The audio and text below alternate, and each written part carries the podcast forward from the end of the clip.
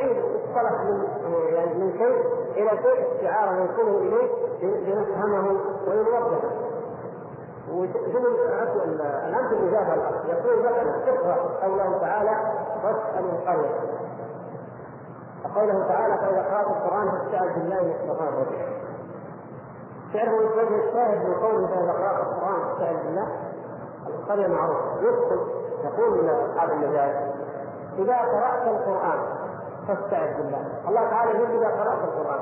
كيف قرأت بكلام العرب معناها انتهيت من الفعل. انتهيت منه فهل يقول إذا انتهيت من قراءة القرآن تستعيذ بالله من الشيطان الرجيم؟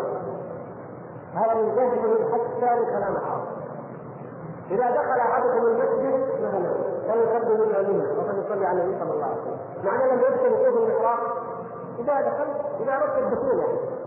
إذا قرأت القرآن إذا أردت أن تقرأ القرآن. فلا فيها مجاز. ولا فيها فيها أقول إذا جيت عندي جيب لي معاك كتاب. طيب لما تيجي عند البيت تقعد جوا البيت جيب لي كتاب. لا يعني انك تنتبه فيه تجيب الكتاب من بيتك تدخل بيتي الكتاب معك. كمان كل العرب كل الناس تفهم لكن يقول لك لا هذا مجاز هذه الآية يجب تاويلها عشان كذا أنتم يا السنة والجماعه تخاذلون وتغالطون تنظرون التأويل مع أن التأويل واجب. لا لازم تاويله واذا قرأت القرآن يعني في كلام العرب معناه لما تكمل لما تقرأ القرآن كله تبدا الحمد لله رب العالمين وتنتهي إلى الذي يسجد من الناس والجنه والناس قل أعوذ بالله من الشيطان ولا يقولها اي انسان عاقل أبدا. وأما يسال القرية فالجواب غير سهل. الله سبحانه إيش يبين اول شيء ماذا يريد الآخر أو الذين يسال عنهم الآخر يقولون اسال القرية الذي يسال ما هو الجنة؟ ما هو البيوت؟ الناس اللي فيها فنحن لما نقول اسال القرية نقول يعني أسأل أهل القرية. طيب اذا قال اذا التأويل ورد في اولته في القرآن. اولته في القرآن. لأنه في القرآن ما قال أهل القرية قال القريه وانت تيجي تقول معنى أهل القرية. هل زي معنى اذا جاء ربك؟ يعني جاء أمره. هل زي؟ خلوا الفاهم إذا جاء إذا وردت أي كلمة مطلقة فيها قرية. هل تنقل من التجارة والجدران؟ كلمة قرية مطلقة.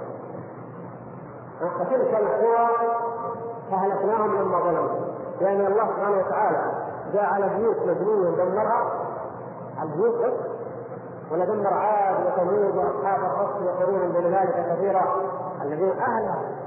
إن أهلها كانوا ظالمين كما جاء. انهم يدرون على أهل هذه القرية. فكلمة القرية مطلقا تنصرف على إيه؟ على أهل القرية يعني على البيوت وعلى الناس اللي فيها. إيش الدليل على ذلك وزياده الايضاح؟ إذا قلت لك كنا مارين بالطريق ومرينا على قريه هناك ونزلنا تفهم وأي عربي في الدنيا يفهم اي واحد يعرف دقيقه من نزلنا بناس قاعدين في القرية. لكن لما أبغى أوضح لك أنا أقول لك بعدين مرينا على قرية خربانة. ما في أحد. يعني يمكن إن مرينا على بيوت لما قلت لك أنا إنه خربانه أو فاضية يمكن إنها فاضية. لكن قبلها لو سكت مرينا على قريه تفهم ان مرينا على ناس. يمكن اشترينا منهم شيء خليناهم مثلا وعظناهم كذا لكن حتى أقول لك أنا مرينا بعدين من عند قريه كذا وما في أحد اي عرفت هذه قريه من زمان والدليل قول الله سبحانه وتعالى أو كالذي مر على قرية وهي خاوية على عروشها فلما قال وهي خاوية على عروشها فهمنا ان القريه بذاتها لو قال أو كالذي مر على قرية. يمكن يمكن نفهم منها إنه مر علينا وممكن له موقع قبل لكن يبين انها خاويه فكلمه القرية تطلق على الأهل أهل القرية. وإذا أطلقت القرية على الحجارة فقط وليس على الناس الذين فيها بمعنى أنها خالية أو خاوية فنضطر اننا يجب أن نفسر يجب أن نبين. فلو كان المراد وجاء أمر ربك ما قال جاء ربك. لبين وفسر فهو الكلام المفيد الذي ذكره الله سبحانه وتعالى بلسان عربي مبين اذا لا مجال للاستشهاد بامثال هذه الآيات ولا غيرها من الآيات. كل آية يقولون هذه فيها مجال خاص بصفات الله عز وجل. نقول لا. ابدا. نحن الحمد لله مستعدون أن نجيب على أي آية تأتون بها أو أي حديث تأتون به ونبين لكم أنه لا تأويل في كلام الله ولا تأويل في كلام رسول الله صلى الله عليه وسلم.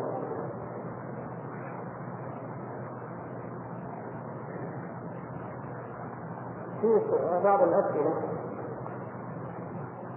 سؤال آخر. ليس بعض الأسئلة مهمة وإن كانت لا علاقة بهذا الموضوع لكن يمكن نبدأ باللي لها علاقة بالموضوع. لقد سمعت من محاضر أن الفلسفة الكثيرة تؤدي إلى العقيدة. السليمه والفلسفه القليلة تؤدي إلى الضلال. فما تعرفكم على ذلك؟ فجزاكم الله خيرا. ما أكثر ما نسمع ولكن هل كل ما يسمع الحق؟ فإن تنازعتم في شيء فردوه إلى الله والرسول.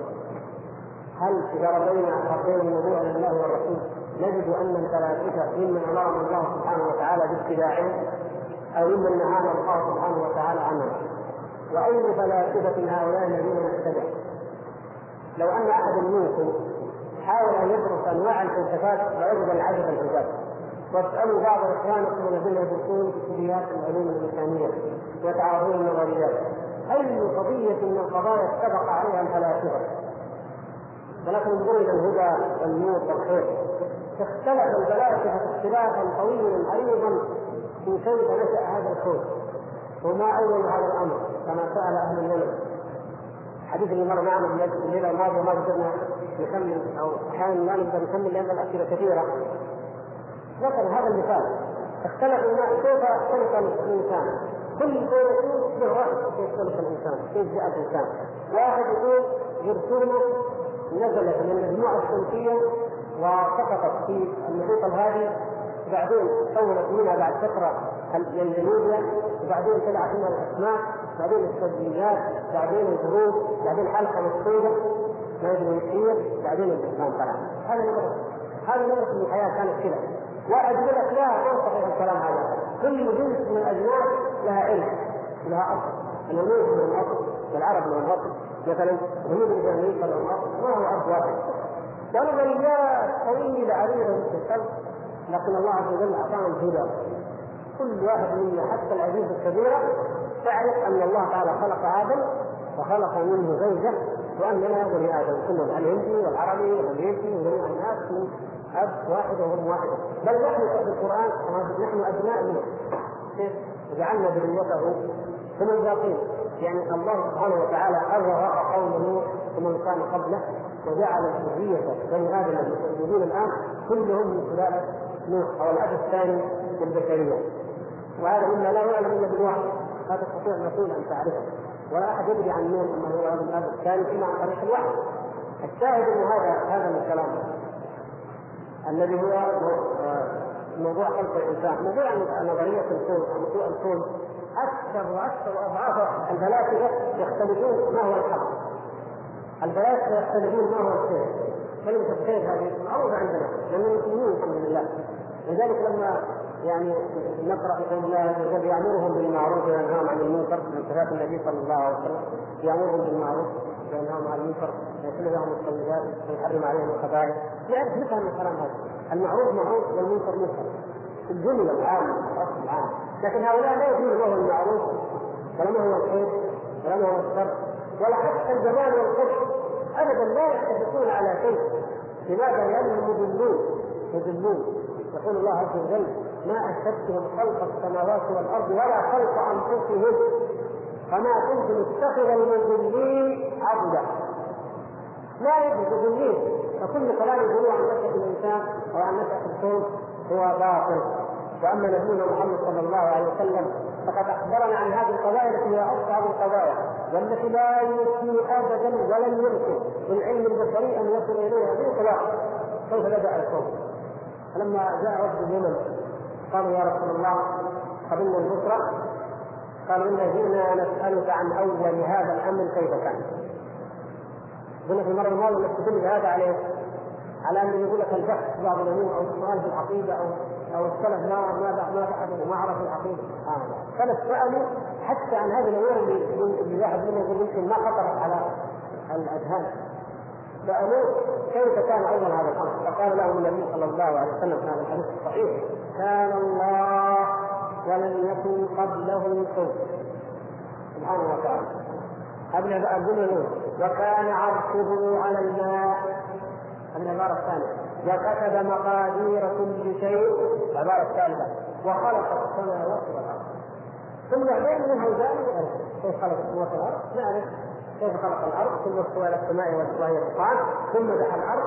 موضوع يعني معروف في القرآن. هكذا. فهل نحتاج مع هذا الكلام إلى قول أي إنسان؟ مثلا كيف نعرف أن لله سبحانه وتعالى عرشا هو أعظم من هذه المخلوقات جميعا وأنه سبحانه وتعالى مستولى على العرش فهو أعظم منه ومن كل ما خلق سبحانه وتعالى. هذه الأمور لا يمكن أن يفهم العقل ولا يمكن أن يقول فيها الفلاسفه أو أو أو يهدون فيها. متحيرون كما قلنا قبل الصلاه متحيرون في بدهيات متحيرون في حقائق الأشياء. يعجز بعضهم أن يثبت حقيقة الأشياء. حقائق الأشياء يعجز الفلاسفة أن يثبتها بعضهم لبعض. لما جاب النظام في الساريه كانوا يدرسون في سواد مثل هذه فيقول هذه الساريه أثبت لأنها موجودة. أرسطو يقول غير جواد تقول أثبت إن هذه موجودة. وأرسطو قاعد يقول هذه شيء والشيء هذا والملموس قال اللمس ما يدري يمكن تلمس شيء ما هو قال العين تراها قال العين تكشف ويتناظروا في هذا هو غايه علم الفلاسفه وحيرتهم لا يستطيعون أن يتبعون الحق في الأمور البديهيه فكيف يعرفون عن الله عز وجل وعن صفات الله؟ كيف يخبرون الفلاسفة عن حال الروح؟ يسألونك عن الروح قل الروح من أمر ربي. لا علماء الكلام ولا علماء المنطق ولا الفلاسفه يقولون عن الروح كيف يخبرون هؤلاء الناس عن حالنا بعد الموت وأين نذهب؟ من؟ من أين لهم؟ ما لهم بذلك من علم ما لهم بذلك من علم انهم إلا يظنون إن هم إلا يخرجون من أين لهم هذا العلم؟ من أين لهم كيف نبعث؟ من أين لهم كيفية الصراط والميزان والكتاب وهذه الأحوال التي أخبرنا بها النبي صلى الله عليه وسلم حتى كأننا راها عيانا بل قال علي رضي الله تعالى عنه كما ما هو مذكور قال آه، رايت آه، آه، عن علي يقول لو الصلاه أو لو كشف الحجاب لازددت يقينا. لكن قال أحد العلماء الآخرين من علماء السلف قال رايت الجنة والنار. قيل كيف رأيت الجنة والنار؟ قال رأيتها بعيني رسول الله صلى الله عليه وسلم.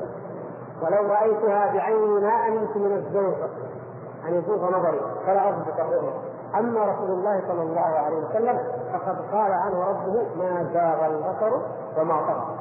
فأخبرني خبرا يقينا صادقا فأنا رؤيتي لها بعيني رسول الله صلى الله عليه وسلم واعتقادي بصدق ما أخبر أصح عندي مما كنت رأيته. وهذا واقع الآن. يعني لو أنا مثلا ما أعرف البحر أو إنسان ما يعرف وطلع شوي قد ما يكون فيه يرجع.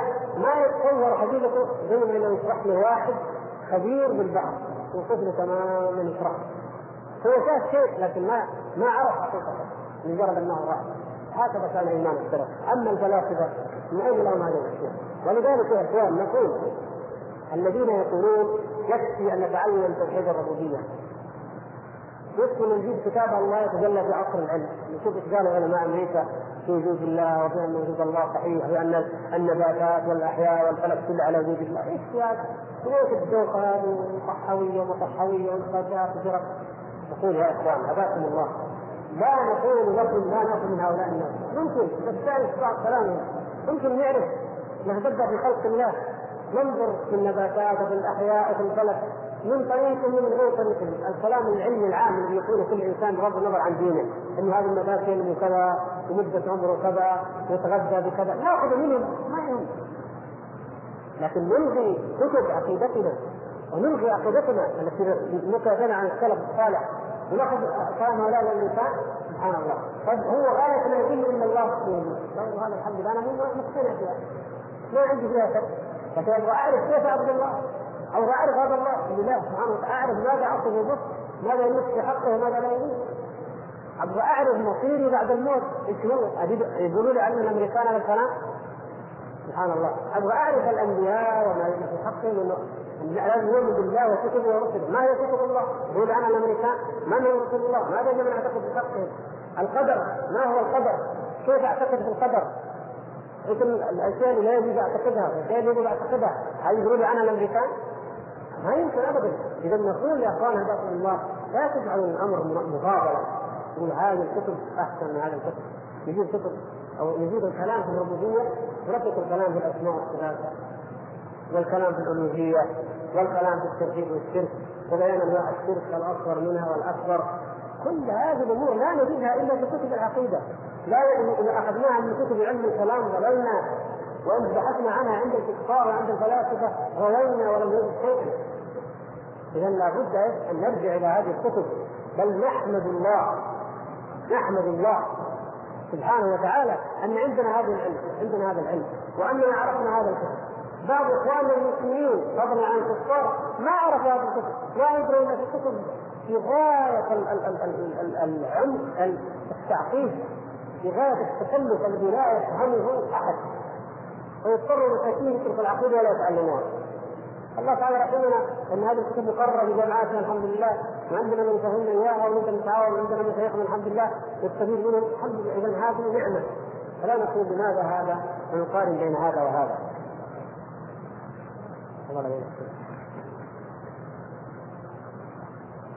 يرد بين العلماء نقاش حول القرآن بأن فيه مجاز أو لا مجاز فيه. أرجو توضيح هذه النقطة. ثانيا لا يرد ألا يرد التأويل بمعنى التفسير نبدا بالأخيرة.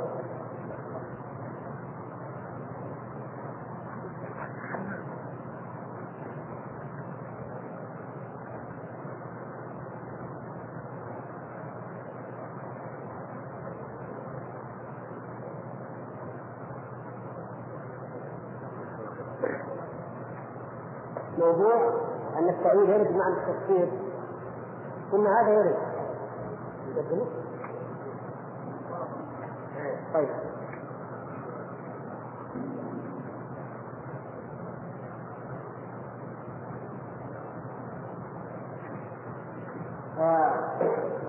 التأويل ثلاث له ثلاثة معاني نعيدها إن شاء الله. في ولا بأس أننا نكرر أي موضوع ونعيد أي موضوع ما دام لم يفهم.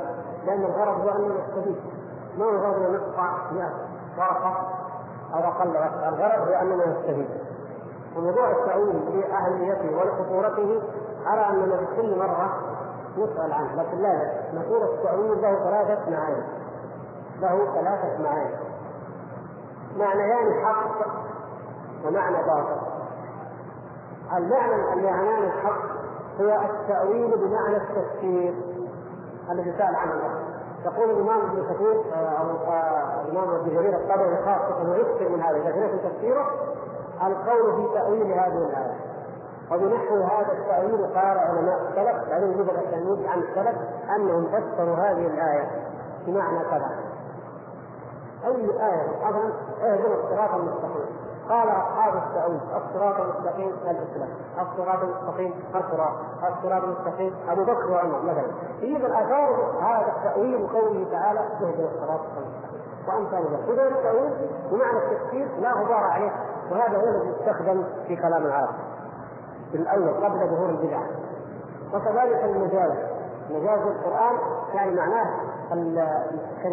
الشرح من الشرح معاني القران لكن نقص الان المجاز. ناخذ معنى التأويل. طيب التأويل بالمعنى الثاني معناه حقيقة الشيء التي يؤول إليها. حقيقته عندما يقع. يعني هذه فيها غموض لكن بالمثال تتضح يوسف عليه السلام تعلمون جميعا قصته رأوا رأوا أحد عشر كوكبا كما قال إني رأيت أحد عشر كوكبا والشمس والقمر رأيتهم لي كذا. هل هذه اسمها إيه؟ رؤية طيب لما رفع ابويه على الأرض الشمس والقمر ابويه على الأرض وخروا له سجدا أحد عشر اخوانه قال إيه؟ قال هذا تأويل رؤيا يعني آه. هذا تأويل رؤيا يعني تحققها ووقوعها وفق ما كان هل ينظرون إلا تأويله؟ يوم يأتي تأويله يقول الذين يقولون من قبل قد جاءت رسل ربنا بالحق كيف؟ ماذا ينتظر الكفار من من من الكفر بالقرآن؟ هل ينتظرون عندما يكذبون بقيام الساعة ماذا ينتظرون؟ هل ينتظرون إلا تاويله يعني إلا وقوعه فإذا قامت القيامة وقعت قالوا قد جاءت رسل ربنا بالحق يا ليتنا نرد ونعمل صالحا غير الذي كنا نعمل فلما يقع يعرفوا يعرفوا المكان اذا إذا وقعت الرؤيا أو إذا وقع الخبر الذي أخبر به النبي صلى الله عليه وسلم أو أخبر به الله فهذا تاويله جيت أنا خليني أتفهم أحيانا الأمثلة البلدية تكون تفهم احسن أو كذا يعني مثلا أنا قلت لك فلان آدم قال لي كلام كذا قلت معناه ما بعد فترة طلع لي حاجة واضحه الناس قال إيه هذا تأويلها. وركزت هذا تاويلها يعني هذا هو بيان الحاجة دي في كل ما يجي يستفسر ذاك اليوم لما يتكلم هذا تاويلها يعني هذا حقيقتها هذا واقعها اللي هو كان اذا هذا المعنى معنى التفسير ومعنى وقوع الشيء اللي كان مخبر عنه أو مضمر سابقا. هذا المعنى الحق. المعنى الثالث للتأويل وهو المعنى المذموم المتبع قالوا هو صرف اللفظ أن نصرف اللفظ عن ظاهره الراجع الراجع إلى احتمال مرجوع لقرينة. ظاهره راجع نصرفه إلى احتمال مرجوع لقرينة. طيب نجيب مثال عشان نوضح يقول لك مثلا الله سبحانه وتعالى يقول بل يداه مبسوطتان فبالله يقدر لا أولها كيف نأولها؟ قالوا الظاهر الراجح المعنى الظاهر الراجح في الآية اليد أنها يد حقيقية لكن نحن نأولها يجب احتمال مرجوع وهو إيش؟ وهو انها النعمة أو القدرة. النعمة أو القدرة. طيب ليش تأولوها مثلا تقول الراجح؟ ليش فكرة الراجح ترجع المرجوع؟ قالوا لقرينة، إيش القرينة؟ قالوا تنزيه الله عن مشابهة المخلوقين. المخلوقين لهم اذا الله ما له اذا احسن إحنا ان ننزه الله سبحانه وتعالى. هذه هي القرينة. مثلا. طيب. نقول لما قال الله تعالى بل يداه مبسوطتان وقال ما منعك ألا تسجد لما خلقت بيدي؟ القدرة أو النعمه مصدر. عند أهل اللغة والمصدر لا يثنى ولا يجمع. إلا في حالات خاصة يعني حالات اصطلاحيه مثلا كتاب البيوع في الفقه. أحيانا نشوف كتاب البيوع هو خطأ. هو كتاب البيوع لو كانت أنواع البيوع مليون نوع كلمه البيع كان البيع تشمل كلها لكن الفقهاء يعني يبيعون أحيانا بعض المصادر باعتبار يصير لها أنواع. خلاف. أهل اللغة يقول لك هذا غير صحيح لغة غير صحيح لغة ولا يجوز لغة تقول البيوع. كل بيع إن كان بيع ولا بيع بيع الربا بيع المنجح بيع الحلال كلها اسمها بيع. المصدر لا يثنى ولا يجمع لكن الشاهد يعني اصطلاحات. المهم خطا لو واحد قال خطأ لغة وإن كان استعمل اصطلاح. هل يمكن يكون القرآن خطأ؟ لغوي والعياذ بالله؟ حد يقدر يقول كذا؟ لا. قال يداه بيدي أنتم هل تحتمل التأويل؟ لا في التأويل. ابدا نرد عليه خلاص هذا. وهكذا في سائر الأمثلة. فنحن نقول ونحن واثقون من ذلك انه لله الحمد والمنه ما في شيء في عقيده السلف. يدعي هؤلاء الناس أنه مؤول إلا والجواب عليه حاضر عند السلف الصالح. مو أنا أقول لك عندي أنا لكن أقول جواب السلف الصالح حاضر عنده. من أراد أن يتعلمه فليتعلمه وليسال عنه. ومن اصر أو عاند فأمرنا إلى الله سبحانه وتعالى. نرى بعض العلماء يتكلم الساعات الطويلة عن القرآن والعلم المعاصر والقران تجلى بعصر العلم. مع بعض المسلمين في هذا الموضوع ويستدل بعض الآيات أن الله أمرنا بأن نتدبر في الكون وفي أنفسنا مع أن اغلب المستمعين هم من المسلمين وغير المستدلين بسنه رسول الله صلى الله عليه وسلم. فما حكم ذلك؟ جزاكم الله خيرا. حدثنا في قبل ثلاث واربع دروس. من اسباب اختلاف المسلمين وتفرقهم أن احدا يأخذ حظا مما ذكر به والآخر يدع الحظ الآخر. ولو اننا انظرنا نظرة إجمالية عادلة موقده فوجدنا ان ما عندك من الحظ يكمل ما عندي من الحظ وما عندي من الحظ يكمل ما عندك من الحظ فإذا كنا جميعا ندعو إلى عقيدة واحدة والى منهج واحد فهذه المناهج تتكامل. ولا يعني ذلك أن بعضها لا يكون أفضل من بعض. لكن هي في الأصل مع صلاح النية وصلاح الدليل هي تتكامل. البحث في آيات الله الكونية والتدبر في آيات الله الكونية أمر مطلوب وهو من ديننا مما أمرنا الله سبحانه وتعالى به.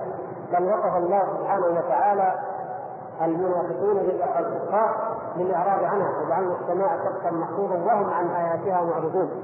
أفلا ينظرون أفلا يتدبرون آيات كثيرة جدا.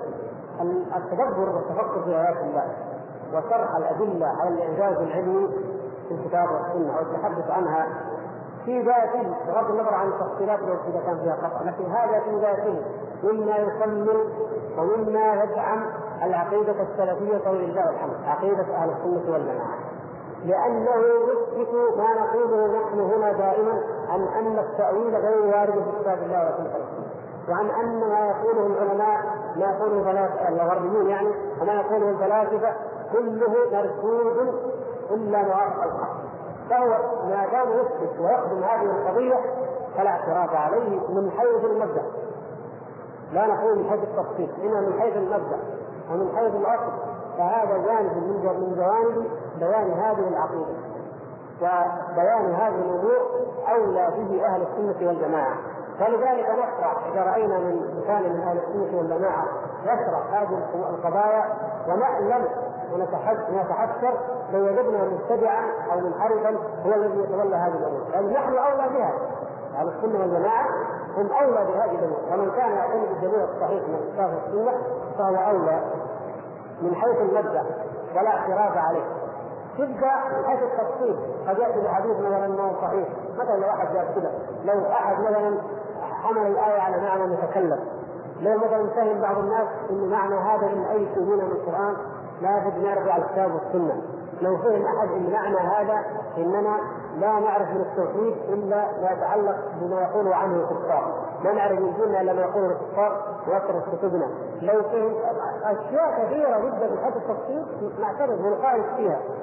فهذا هذا شيء من حيث المبدا من حيث الاصل من حيث المنهج شيء والامر الآخر شيء آخر. والا فاننا نجد في كتب التفسير وكتب علماء الإسلام يذكرون ويستدلون مثل هذه الاستدلالات الكونية الواضحة.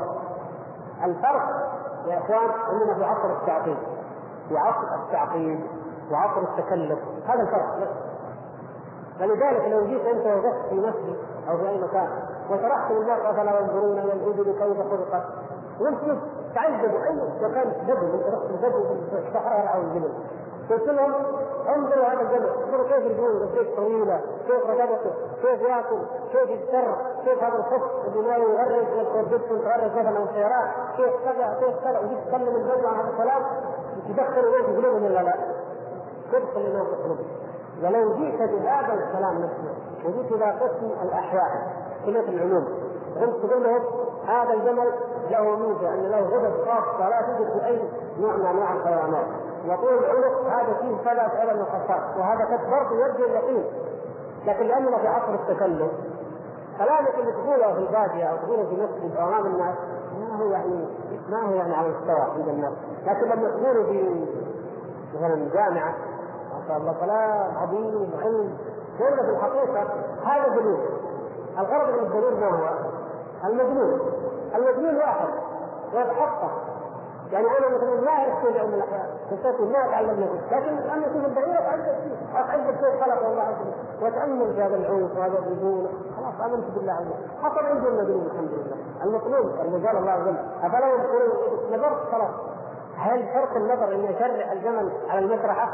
هذه قال اخواننا في الطب في العلوم ما عندنا الكلام لكن يعني النزول حاصل ولا لا؟ حاصل. فنحن لم في عصر التعقيد وهذا اللي قلنا قبل الصلاه ولذلك التحاويه هنا. في ناس لا يؤمن بالشيء المعقد الطويل. زي مثلا في الغرب. في أمريكا في الغرب لا يؤمن بالبدهيات البدهيات يقول الله سبحانه وتعالى خلق الإنسان خلق الكون. لكن تجيب محاضره طويلة عن الذره وعن كذا وعن كذا. بعدين تقول هذا يدل على أن الله هو خلق الكون؟ معونه انه يعني الفطر فسدت. تتعثر طيب ليش يقول هذا الكلام في بلاد المسلمين؟ نقول نحن يا إخوان غزينا غزينا غزوا قلبيا لا بس قلوبنا غزيت غزانا الكفار. وعظمنا الكفار والعياذ بالله. عظمنا الكفار. الآن دليل دليل قطعي. إذا قلت واحد هذا الشيء في وين قال لك يا أخي في أمريكا كذا في أمريكا يعني لا ما هو اجتهاد لا اعتراض عليه. فنحن غزينا غزينا من أعداء الله. ووالينا أعداء الله. ودرسنا نظريات أعداء الله. نظريات علم الاجتماع نظريات علم النفس نظريات الخروج تدرس في جامعات المسلمين. ومن أجل صد هذا الغزو يأتي بعض العلماء الافاضل ويبين لنا أن هؤلاء الذين غزونا بهذا الكلام أن اليوم حقنا وجدنا أن ما عندهم من خير ومن حق أنه في ديننا وأن عندنا أفضل منه. فهذا من باب الدفع. في مرحلة الغزو ندفع هذا الشيء. فقد يكون بعض المحاضرين المسلمين يقول الأخ غير ملتزمين بسنه الرسول صلى الله عليه وسلم. أنا معك وان يجب أن نعلمهم السنة. لكن أنت تولى تعليمهم السنة وأنا. أنا مثلا في تخصص في الشريعه أو الفقه ولا مساحة أن الأخ هذا جزاه الله خير خريج العلوم مثلا يعلمهم هذه القضايا الكونية أو الاعتقادية يزداد يجمع بين اليقين الذي يدركه العقل والتدبر والنظر وبين العلم الشرعي الذي أنا وإياك نعطيهم إياه.